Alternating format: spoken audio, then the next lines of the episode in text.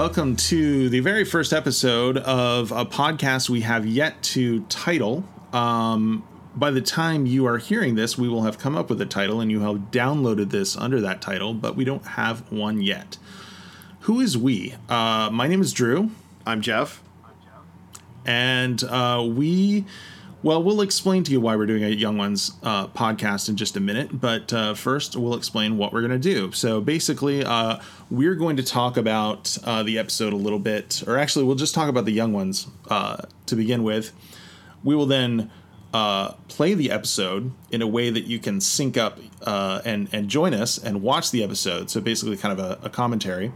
And then afterwards, we'll talk about the episode and find out if we really have anything to say about it.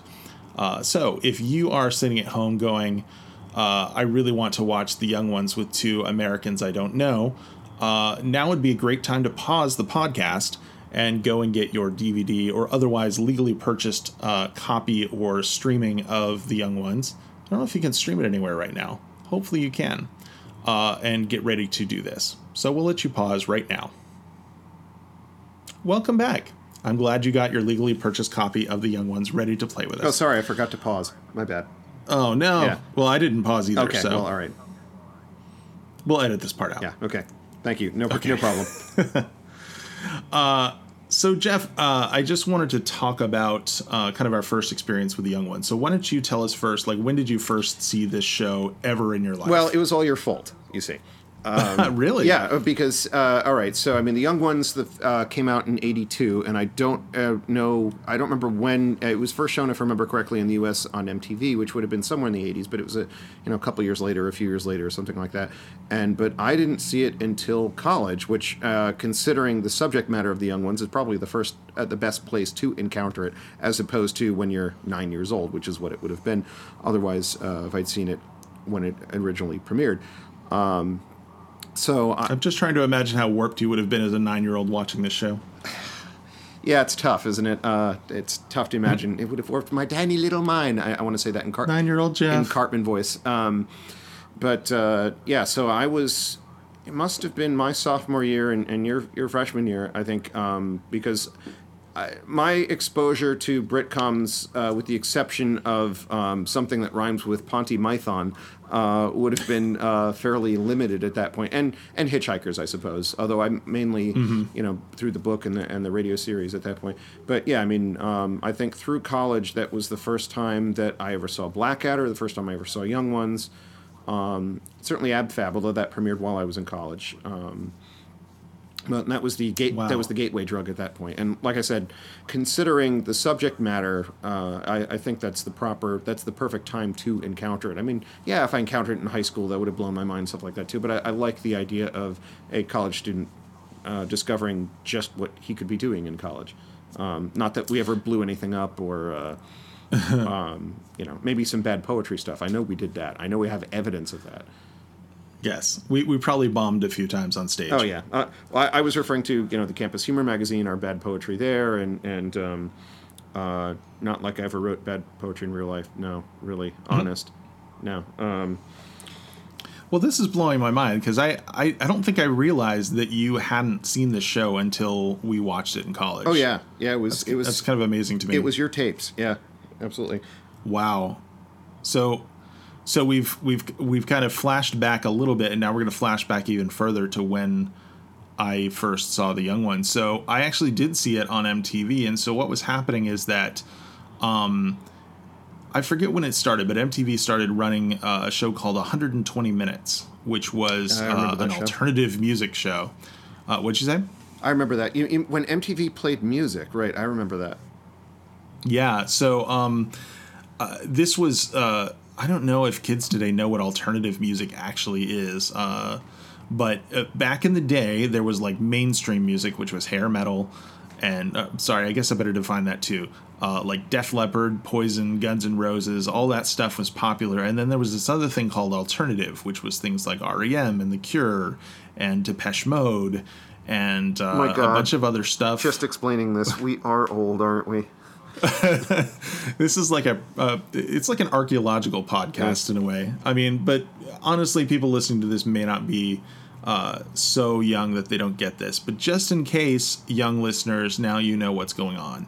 So this show, 120 minutes, had all the best music on it. So instead of listening to the radio, what I would do is record this show. The thing is, it came on. I want to say from midnight to two. It was very late Yeah, at it was night, late. maybe even on a weeknight.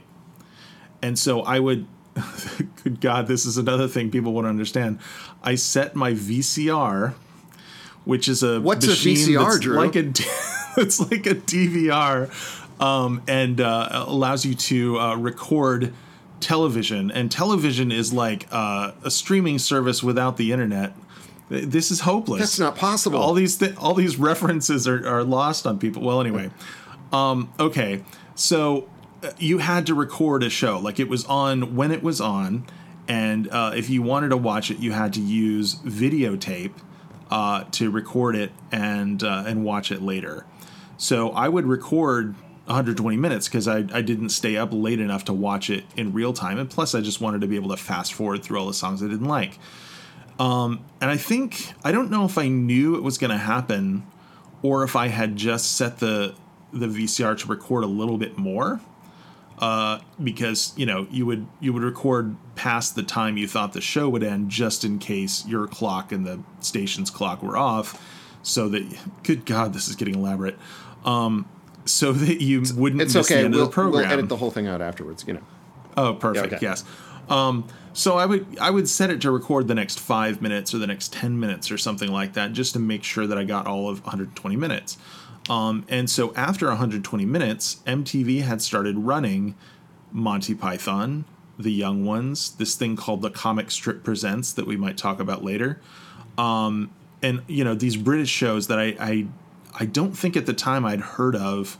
Uh, certainly had never seen until that point. So once I realized this was happening, I would set the VCR for longer so that I could watch these shows and record them. And that's how I ended up, you know, recording all the episodes of the young ones onto VCR, onto videotape from MTV.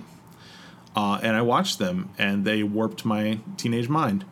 Uh, I was probably, let's see, uh, I don't know. I was probably like 15 or 16 when this was going on, uh, somewhere in there. Um, so yeah, that was the first time I saw Python. The first time I saw Young Ones, um, and I was obsessed. I would watch it over and over and over again until I actually could almost recite episodes by heart. Almost. Which brings us back to college. Almost. Almost. Well, probably almost. I mean, my memory's not that good, but uh, once Jeff saw them, he his is much better than mine, uh, and so uh, we were able to Drive. annoy our housemates by quoting uh, lines from these episodes back and forth. We Uh, we you had know. entire conversations that were, I mean, legitimate conversations that were plucked entirely using only lines from Britcoms. Yeah, it, it's just as sad as it sounds, everybody. Oh, yeah, but, uh, absolutely. we enjoyed it. Um, it was a fun thing to do, and you can kind of relive the magical moments of this strange, rude sitcom uh, through the recitation, almost like uh, you know an oral history or uh, quoting Shakespeare or you know memorizing liturgical texts. That was the young ones. Am I am I exaggerating here? You are both exaggerating and being absolutely correct at the same time, and it's so sad, and I grieve for myself as well. Um, Well, now that everybody knows how cool we were, uh-huh. so uh, I don't know if there's too much else to say before we actually go into the uh, the episodes. But if anyone somehow has gotten this far and has never seen the young ones before, um, and is about to watch it for the first time, which I suppose like one and a half people hearing this probably will be doing that.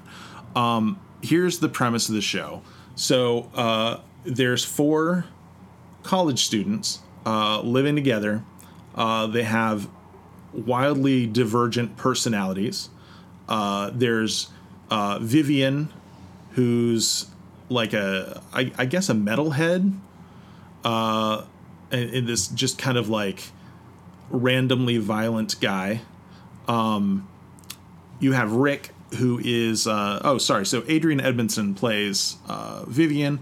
Ade Edmondson is uh, Jennifer Saunders' husband. Jennifer Saunders from Absolutely Fabulous.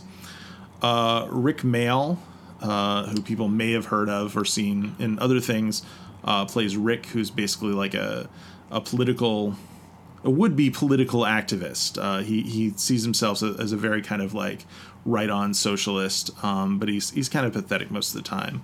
And Jeff, why don't you cover the other two? All right. Um, uh, Nigel Planer plays uh, Neil, who's the hippie, um, who is uh, uh, usually picked on by pretty much uh, everybody else at that point because it's easy.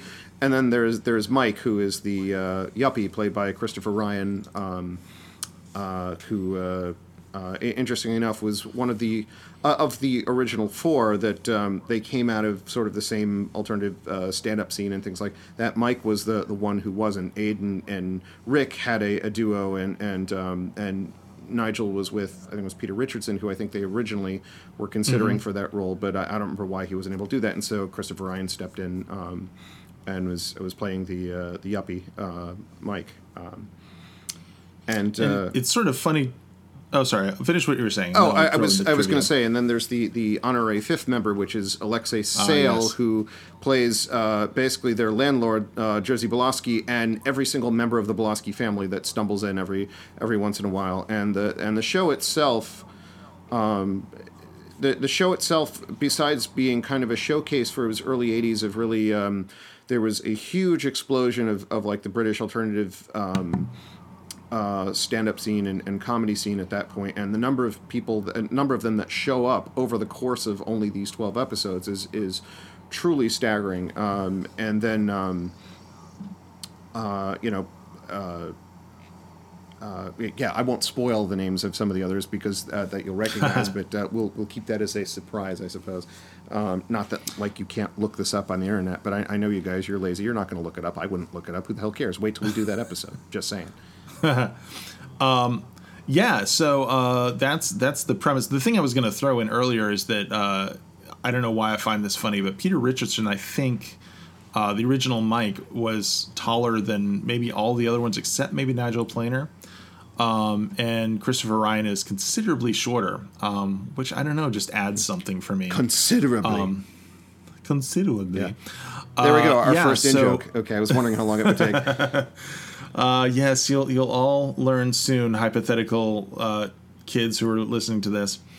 Um, so, oh, there was one other thing I was going to throw in, which is that, uh, and this is really important I think why I got into this the show, um, is that every episode had a musical guest, or almost every episode. I think it's every episode, um, and they were uh, you know popular bands at the time some of which even you know i didn't even recognize because they were popular overseas and not in america but um they were you know some of them were were artists that i recognized and some of them were uh, musicians that i got into as a result of watching them on the young ones because i was very into the music i'd grown up with um, and from that time period and the young ones was kind of a gateway into that um, it, it felt like the world of my childhood in a way, uh, which kind of was a, uh, an attractive factor of it. With the exception of Amazulu, who like I have never heard of before or since, but um, But who are referenced in a song by the band Suede,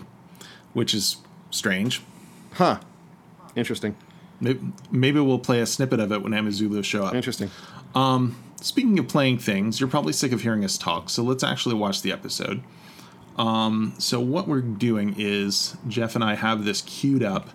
Um, we're going to count down to press play, and so you should pause this and uh, get yourself queued up if you're going to be watching this with us. All right. Uh, so, Jeff, are you ready to play the episode? Ready. All right. I'm going to say three, two, one, go. And on go, we will both press play at the exact same time. Ready? Three, two, one, go. And of course, my disc is spinning up. That's okay. So is mine. Once in every lifetime. There we go. Ooh, we might be slightly out of sync, but I think it'll be okay. Okay.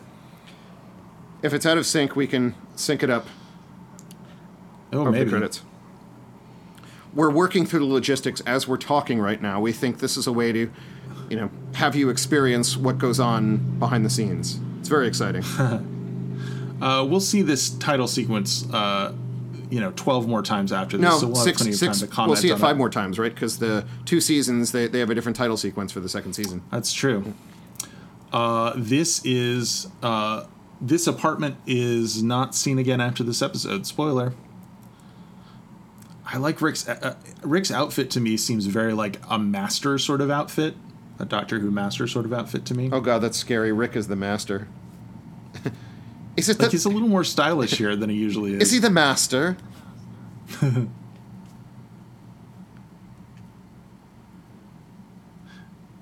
so Cliff Richard, uh, again, uh, to these hypothetical American kids, uh, my understanding is he's sort of like uh, the UK Elvis. And that's his uh, song. The Young Ones is um, a Cliff Richard song. Yes.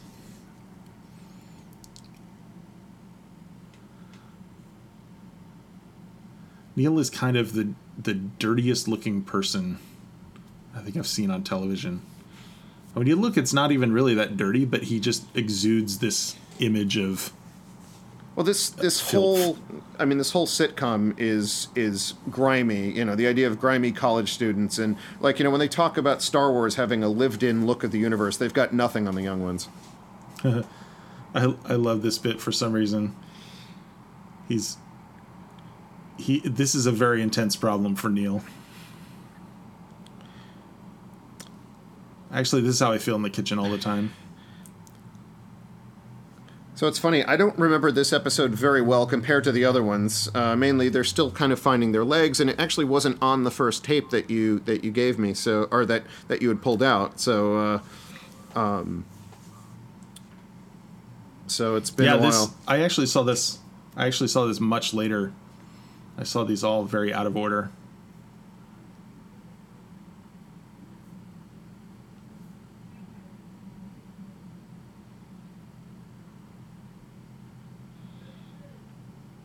Strangely, I'm not hearing any sound at this point from mine, Uh oh.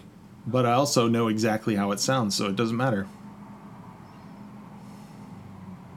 Oh, people, this is a beautiful moment right here.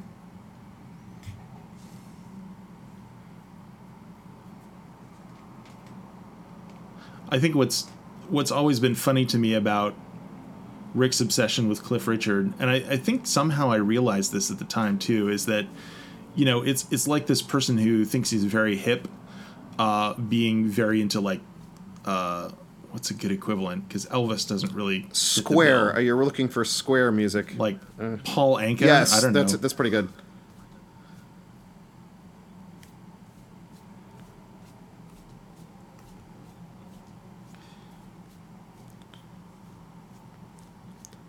Man, foreshadowing. The other funny thing is I didn't have subtitles at the time, so I, I didn't really know everything that he was saying.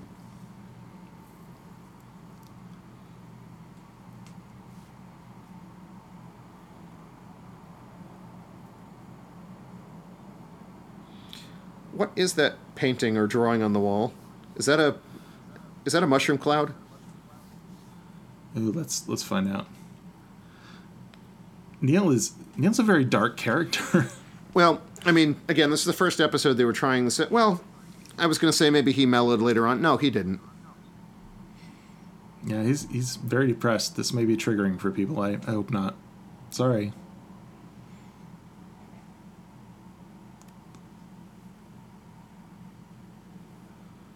There's some more grossness coming up, I think. I, my understanding is that at the time, this was very unusual for a British sitcom to be this kind of gross. I mean, there's there's certainly once we get to sick, there's um, there are definitely worse episodes than this uh, on this, but it's still for so mild. It's funny looking at this. My God, eighty-two to two, nearly forty years later. Yeah.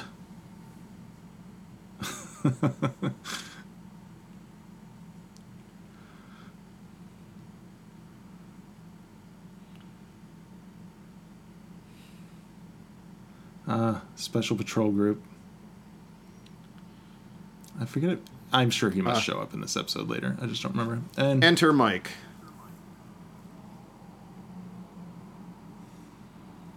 Mike is very likable. I think I feel like Peter Richardson would have been a lot Hmm. less appealing in this role Also, Mike. because Mike's sort. Of, sorry, you, Oh, I was going to say ahead. also Mike speaking in the stage directions. I notice is a um, influence on you. I suspect. Oh, it might have been. Yeah. Uh, s- spoilers: Drew did a play in college where I spoke entirely in strange directions. Man, you get the greatest info on this podcast.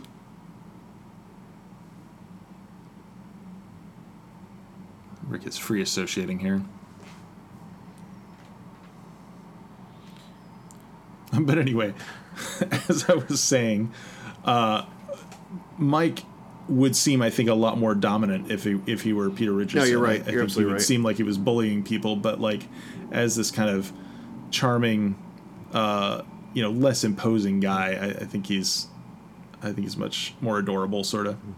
Ah, and here's kind of the first of many examples of when the young ones goes very surreal or goes into uh, outside of the main characters that it just kind of jumps into routines of their own.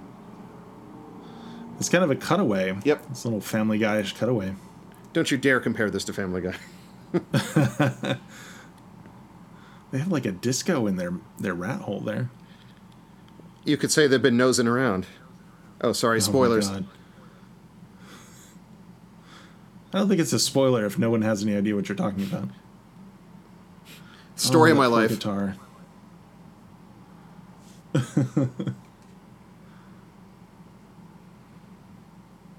There's a lot of these Neil fake outs where the thing he's upset about is actually quite different than you expect. That's what he would have wanted.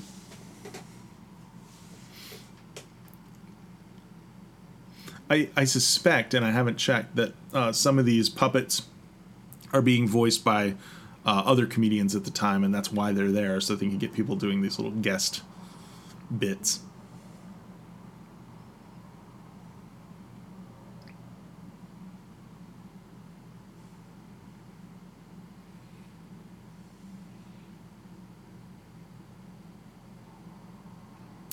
Have a strange kind of uh, relationship in this episode as well. Sort of like messing with each other. Rick doing it to Mike, and now Mike doing it to Rick.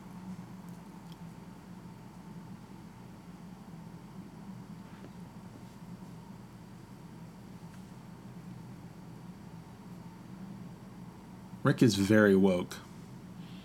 Or at least he thinks he is. He thinks he is. My God, these are spoilers for later episodes. They kind of are.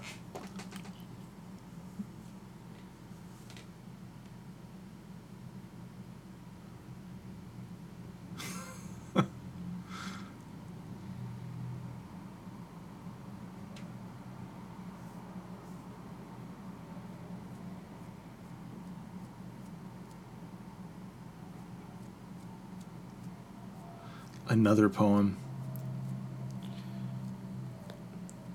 To remember how many times we get two poems an episode. Oh, actually, there's three. I remember another one later.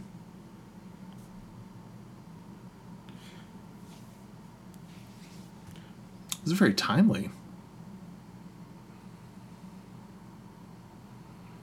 It's funny, I'd also forgotten that a certain person hasn't shown up yet. That's true. Oh god, it's coming up. Uh, house meetings were something that we had in the, the dorm that we lived in in college as well, and, and it kind of the the name got spoken a lot in the voices of young ones characters.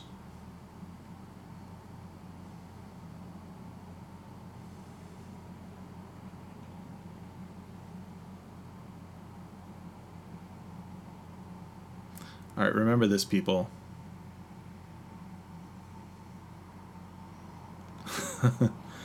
this is one of my favorite Rick lines ever. And There my we favorite go. Vivian entrances ever.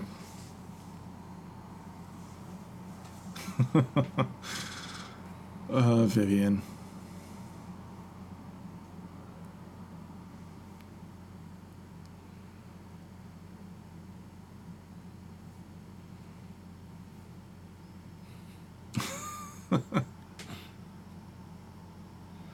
Probably my favorite character.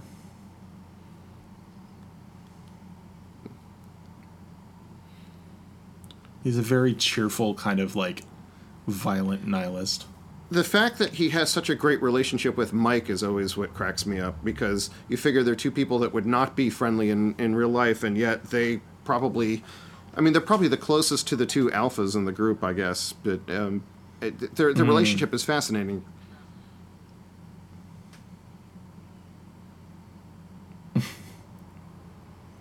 Vivian's a med student too, if you didn't pick up on that.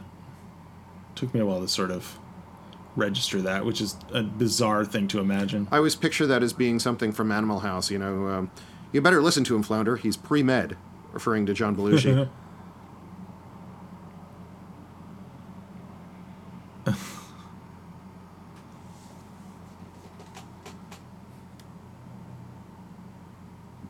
Aw, Neil.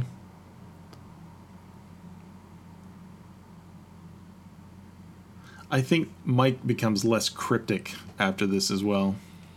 I don't know. There's a couple things that, uh, a couple bits that I remember scratching my head and going like, "What the hell is he talking about?" But not as much.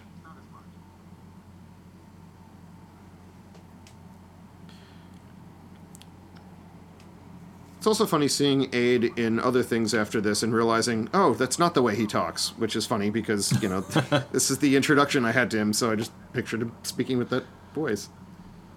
I mean, you can hear it a little bit Oh. in his regular voice. but true. yeah, he's he's not quite this uh, forceful in other things. just looking at Rik Mayall's face, like he has the, Yep. the best set of faces throughout this entire series. Ah, there we go.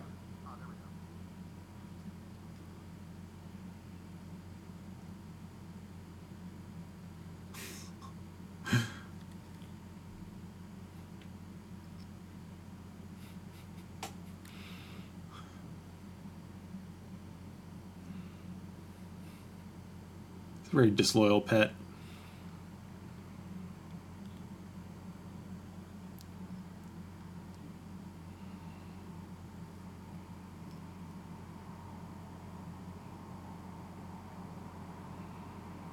Oh my god.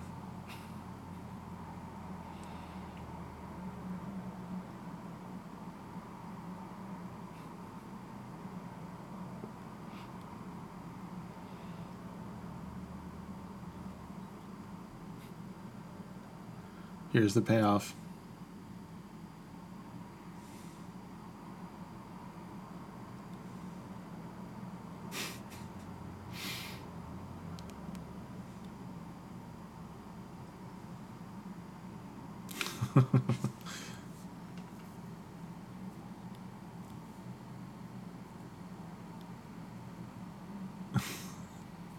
well, she's not wrong.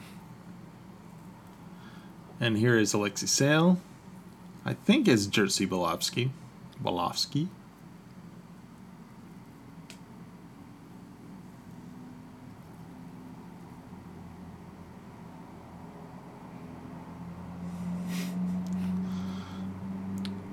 What's that fish When I was doing in this?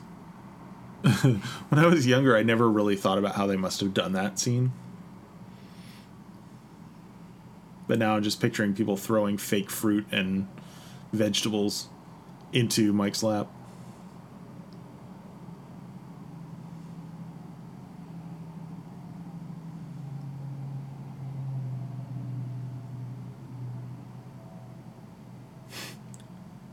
The two people that have been in classic Doctor Who.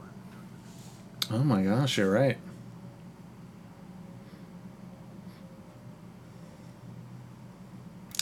So Alexei Sayles, I guess, was a stand-up at the time. Yep. As part of this alternative comedy scene. So sometimes he sort of seems to be doing monologue material in the middle of the episode.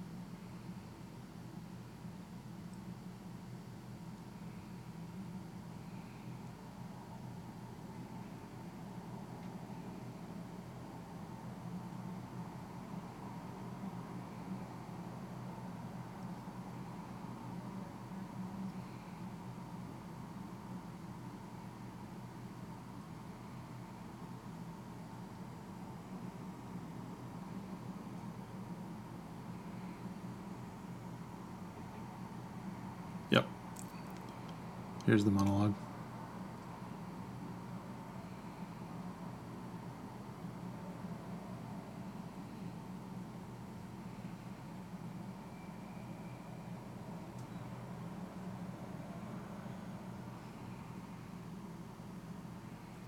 Back to the acting. I don't think I ever caught that before either. It's very educational.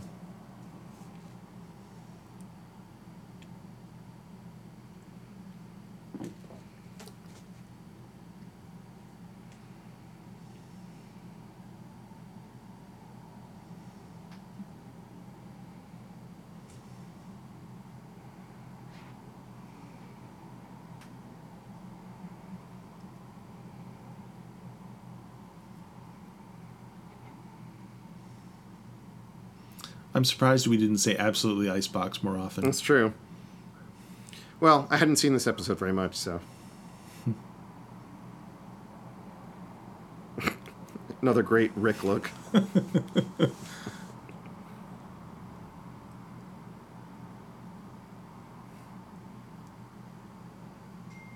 He's very contentious in this episode. I think he gets more pathetic after this.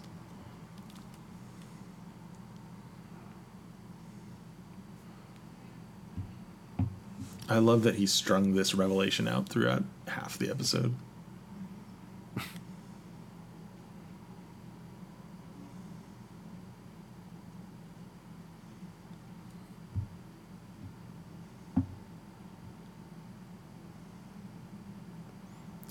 and here is our musical interlude.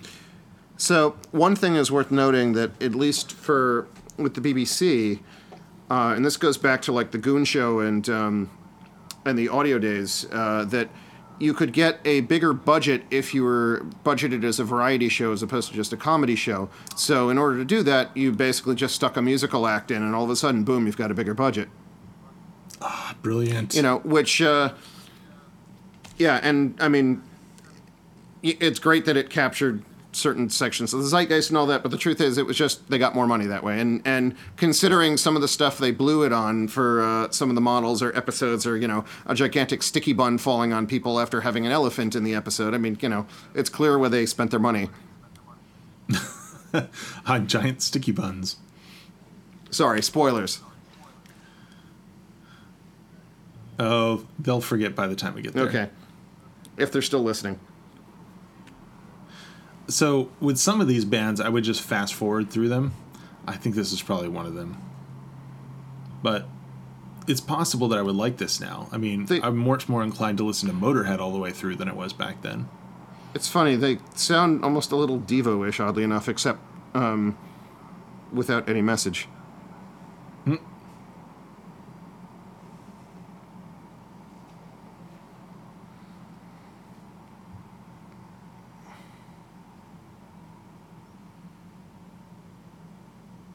Uh, and of course, I still can't hear any sound on my version of this video, so it's very odd to watch them Hmm. flailing around and Well, if it makes you feel guitar around. you're not missing anything. Sorry, sorry, nine below zero fans. Rick and Vivian dancing.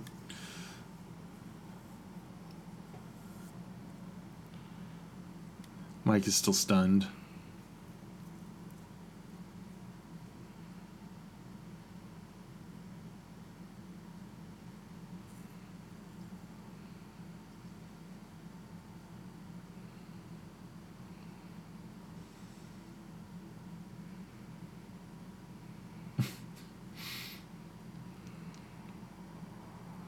Oh, Neil.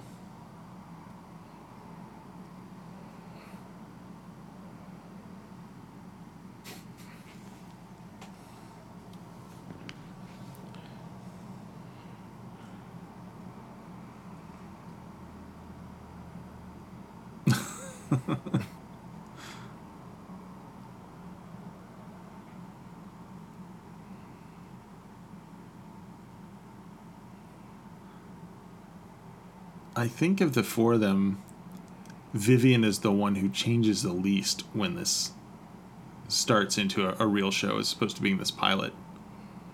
Yeah, I think you're right. I think he is kind of always like this, and everybody else changes just slightly. Oh, this is one of those moments where I was like, what the hell is going on?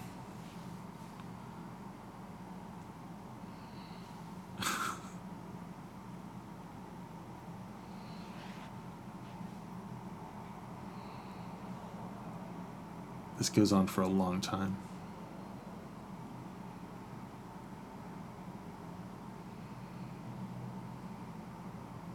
Is there a Chekhov reference here? Is that what's going on? I d- don't know. It must be. I'm embarrassed to say. I a, a know, reference or a parody. Yeah. Uh, if you're listening to this at home and you're not in your car, why don't you look this up?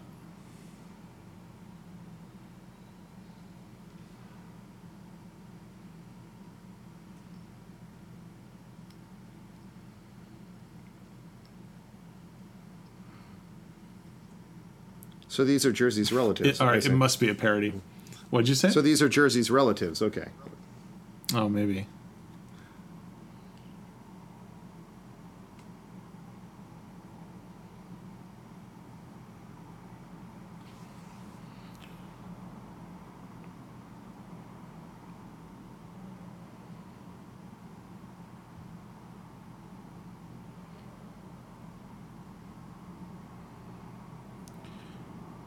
Oh, this is so ominous. I,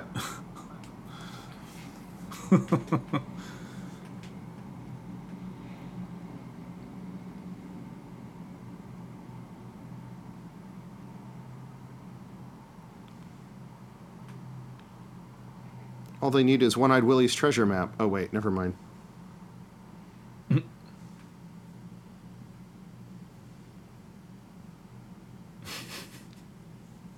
kind of like this podcast. Yeah, that's right. Oh, this is brilliant. I love how he sits Actually, I- directly, like. how Rick is practically It's sitting like it's like a little kid. on the TV.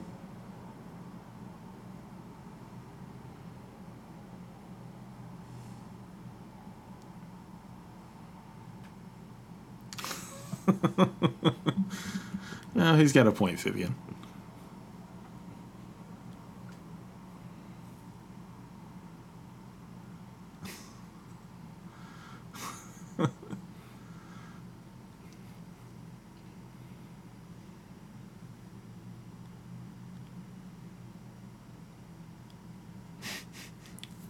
Mr. Ben Elton, ladies and gentlemen.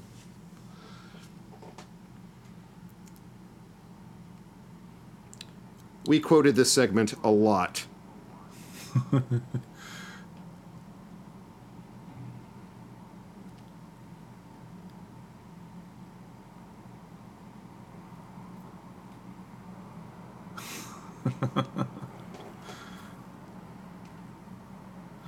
Oh, the listlessness of the dancing in the background. Isn't that how they danced back then? I think it probably was. I don't think there's much exaggeration happening here.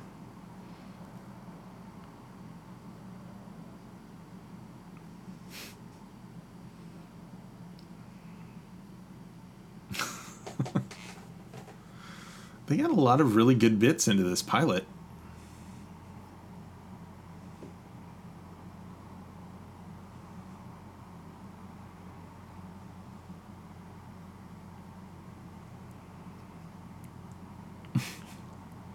Thank you, Ms. Ann Elk. Oh my god. It's funny how many of the like concerns of this particular time are things that we're talking about now in America.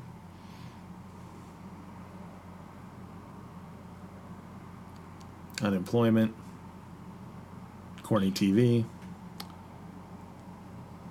oh, how often we quoted that line.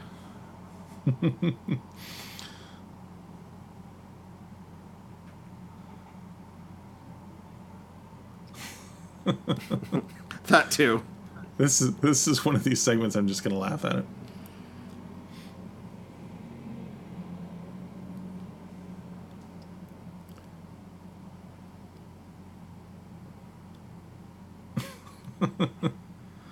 it's like Twitter.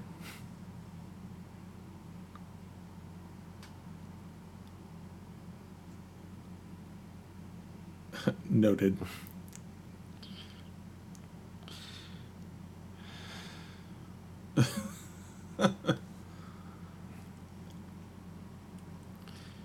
That outfit.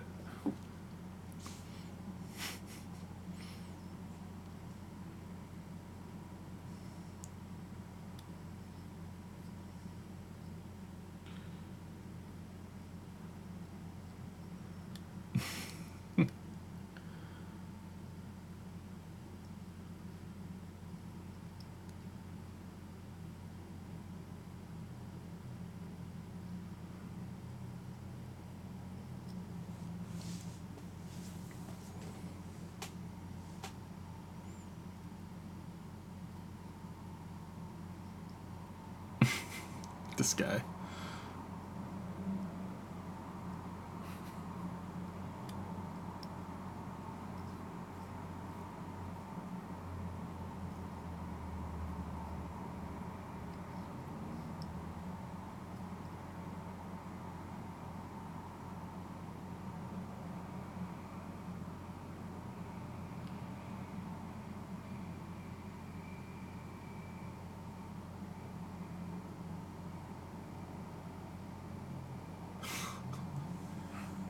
A very impressive TV explosion.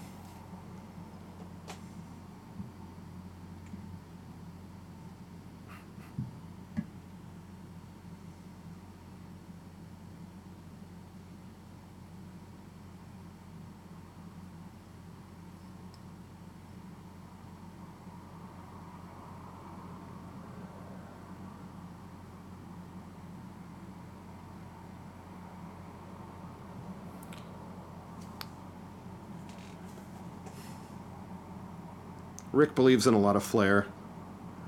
He does.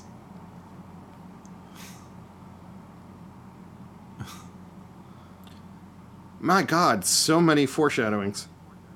Oh, I know.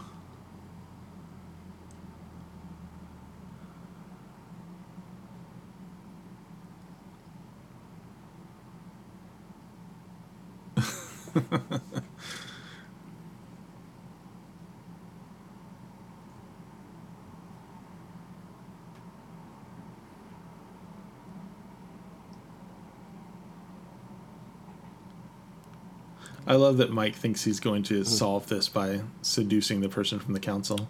Oh, and the first reference to Boomshanka. Yep. Perhaps you should have tried seducing a parrot. I should stress that you do need a degree.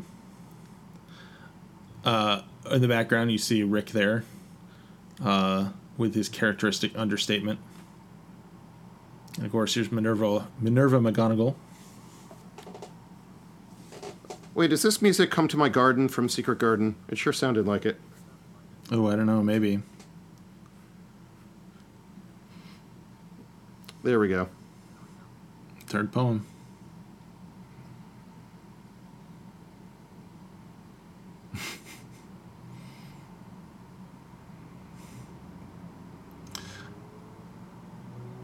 Another Cliff Richard song, I believe. Yep.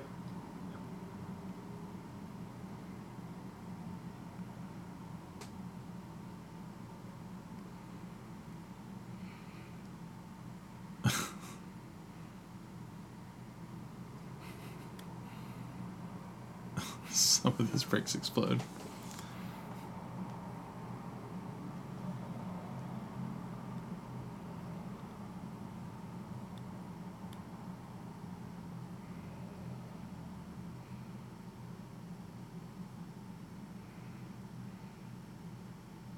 I love that he borrowed the crucifix from Neil.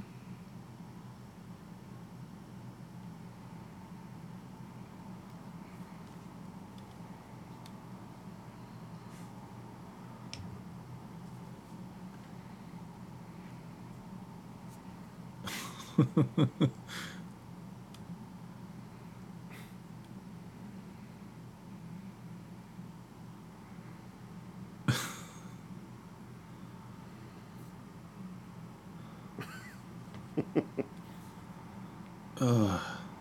So gross. He's still got the Q in his mouth.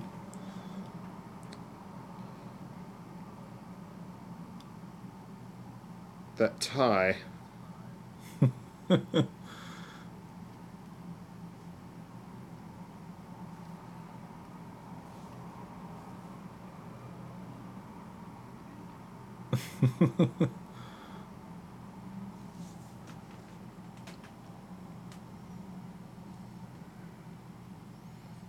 Here we go.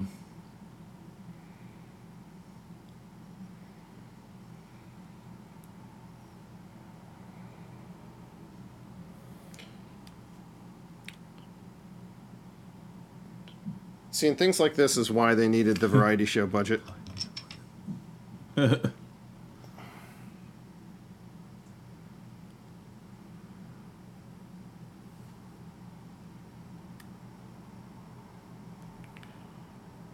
oh my god. Ah, these guys are the creepiest. I don't really know why.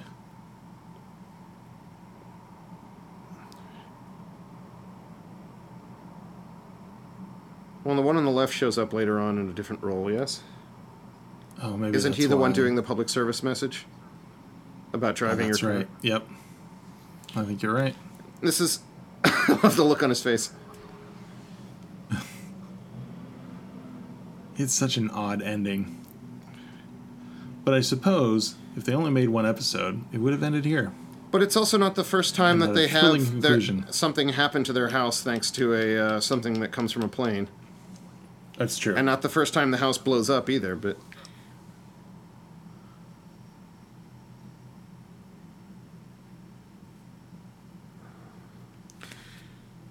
I don't know why I'm watching the credits thinking there'll be something to say about them. no, um, well, I'm not sure. I don't remember if the other episodes actually have this style of credits. I mean, the the, the end music, yes, but um, for some reason I don't remember it being quite so garish, or at least not over a um, a blue screen. Yeah, no, I think it's usually over something that's happening in the episode. 1982. Yep. All right, and I believe that's it. I believe so. So, what did we think of Demolition? Well, there are parts of it that um, parts of it that I, I adore. I mean, nosing around, I could watch a million times, and uh, that to me is the most quotable part of the uh, of the entire episode. Um, you know, some of it is just uh, they're still finding their characters and figuring out who they are, and um, uh, but actually, I'm shocked on watching this. Just I remember it being much less coherent and fully formed than it actually is. It's not that far off, actually. Mm-hmm. I was shocked by that. I would agree. I mean, I feel like the the characters get a little bit more uh, dimension after this. Like, I feel like Neil's whole joke is that he's uh, a hippie who's so depressed and wants to kill himself, um, and most of what he says sort of revolves around that. Um, and I I don't know if he really gets any stronger interest later, but it, it doesn't feel like they hammer that as quite as much in the in the later episodes. Yeah, I- think there's only so far you can go with that joke is the thing, unless you actually do kill him. But um, yeah, And I'm trying to put my finger on what is different about Rick between this and uh, and the rest of it. He's more uh, maybe he's more intense here. Like his attitude is the same, but he he seems more. Uh, I don't know if aggressive is the right word, but he, he just there's something a little bit more kind of on edge about him. I am not getting aggressive. You are Rick, I consent to. Yeah, um, Um. yeah, I don't know. There's there's something a little bit different about him, um, but I, I kind of enjoy him here. Like he's kind of, he's almost as aggressive, I think, in in some ways as Vivian is, um, and is volatile. Uh, but he he sort of is a little bit more pathetic after this in a way. Yeah. Like I said, I mean, he he and and Neil are the two that end up lowest on the totem pole, and and um, uh, well, he'll end up kicking Neil usually because he's the only one lower for the most part. But uh, but Viv and and uh, Mike and certainly Viv um, take uh, take quite a toll on him over the course of the series. And yeah, I would agree with what we said earlier about uh, Vivian definitely being pretty fully formed at this point, and and Mike being yeah pretty close to to where he is. Uh, he's a little less mannered. I think that's what I'm looking for. Like his dialogue here is is pretty dense with like the weird way he talks, and he's a little bit more naturalistic later. I think. Yeah, it's again. I think it's tough to sustain that, and um, uh, you know, especially when you have something that's more. Mean, this this is kind of a little bit of a bare bones plot. I think you get more of an actual through line later on, and I think, uh, I think. Yeah, I don't know. It's it, it reminds me of uh, there was a certain role playing campaign that we did in college where um, the uh, the GM really couldn't control us, and, and we just kind of went off on our own. Um, our own little characters were a lot stronger than the GM was, and so you didn't get much of a plot. You just had people running around doing stuff. But once you actually have a bit more of a through line, uh, I think you end up um, you end up with more of an ensemble and less of indi- individual pieces. I think, and it, it feels I- more like an ensemble later on. I don't know if I want to encourage this, but which one are you talking about? Uh, Cybergen Role-playing game. Cybergen, the one we were all we were Oh, all that's we were all right. twelve year old uh, year old kids, obnoxious twelve year old. shadow runner cyberpunk. Yeah, pretty much. Um, Yeah. Oh, that's funny. I, I almost forgot about yeah, that one. good times. Good times. Yeah. Uh, so yeah, I mean, I think I really enjoyed this one actually, but it is it is so odd um, compared to the other ones, and and uh, everything that happens after this feels like it's it's more sort of unified. Um, one of the things I really love about the show is evident here, I think, from the beginning, and I think it's probably because of Ben Elton uh, that it's it's a pretty political show. Like as much as it's sort of making fun of, you know, would be leftist, you know, uh, socialist martyrs like Rick. Um, you know, there's there's a lot of like actual uh, political issues sort of being touched on here, not in a way that I think would really solve anything, but it's it's clear what Elton cares about uh, in in the concerns of the comedy. Yeah, I'd, I'd agree with that, and and certainly thinking about uh, on what shows up in later episodes going forward, that certainly carries through. Yep. you know, and I I think that you know it's also reflective of the times. I mean, in 1982, I was eight years old, living in America, so I'm, I'm talking about things I don't know about. From what I understand, though, it was definitely a time when like. Uh, you know, students were suffering and people couldn't pay the rent and houses were being demolished and Thatcher was basically just running roughshod over everybody who wasn't already rich. Um, and so it's interesting to sort of see this in that light. Thank- you know, I don't know God how we've many gotten away from were those sort of days. talking about that. Oh, I know. Yeah, everybody's fine now. None of that stuff happens anymore. Um, yeah.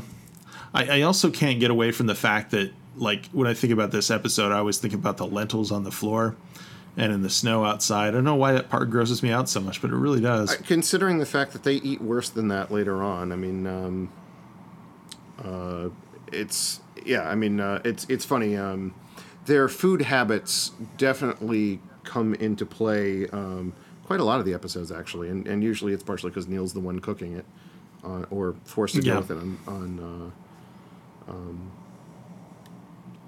uh, part of it. I Yeah, suppose. it's it's actually possible too that like I probably didn't know that many vegetarians at this point in my life. Like a lot of the things that after uh, after I moved to the West Coast, I sort of take for granted. In the small town I, where I grew up, like nobody was like this.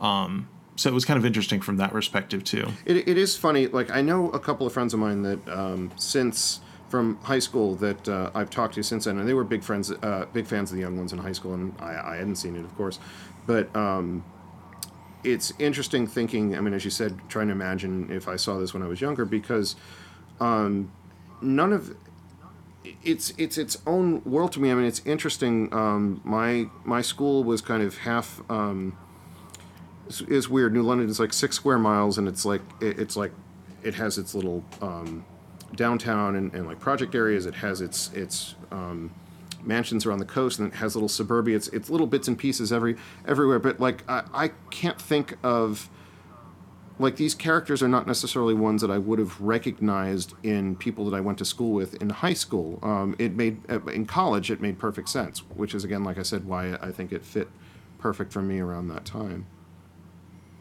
Yeah, that definitely makes sense. Yeah, my high school was was to say the least nothing like this, which I guess you'd expect. Yeah. Um, So, any, is there anything else we want to say about this episode? Um, not not much that I can think of offhand, except to say that, like I said, I enjoyed it more than um, more than I remembered. And uh, I don't know, maybe after we watched the other episodes, I'm like, oh my god, that'll that's so much better. That one sucked by comparison. But um, I, I was pleasantly surprised by this. I expected it to be a bit of a slog. Yep, uh, it just flew by, really. Um, well, that is our episode. Um, and uh, assuming we make more of this, we will go on to uh, the next episode, which I believe is oil. Yep. Yeah, so we'll be doing that in the next uh, episode of this podcast. I have no idea uh, when that will be coming out, so just subscribe, and then you'll uh, you'll get all the episodes, all thirteen of them. There might even be more if we can think of something else to ramble about incessantly. I, I know we, we had an idea of a Young One sequel at some point, which uh, of course will never will never happen. Rest in peace, Rik Mayall. But uh, we could talk about that at some point. Um, Yeah, we probably should uh, because if if everyone gets through all of listening to us ramble about this stuff, then they'll surely appreciate our uh, our brilliant television uh, storylining skills. All right, so we've got we've got I, I don't know. I think it could have worked. we've got you know eleven or twelve more episodes to uh, to think up what sort of bullcrap we would have come up with. That's true. Uh, who knows? Maybe we'll uh, do some horrible voice acting and perform some of the scripts that we would have written uh, back then if we had uh, uh, been willing to waste that much time. Oh God, So, yeah, I'm I'm I'm all up for that. oh my God. All right. Well, uh, with that threat ringing in your ears, uh, thank you so much for listening to this podcast. Uh, and I hope you listen to the rest of them. But if not, um, you can just uh, consider this the last episode. Uh, the house has been destroyed, uh, and you don't have to imagine there's anything after this. But hopefully, you will not do that. Uh, so, thank you, Jeff, Thank you, Drew. and uh, we'll talk to you next time. Bye. Bye.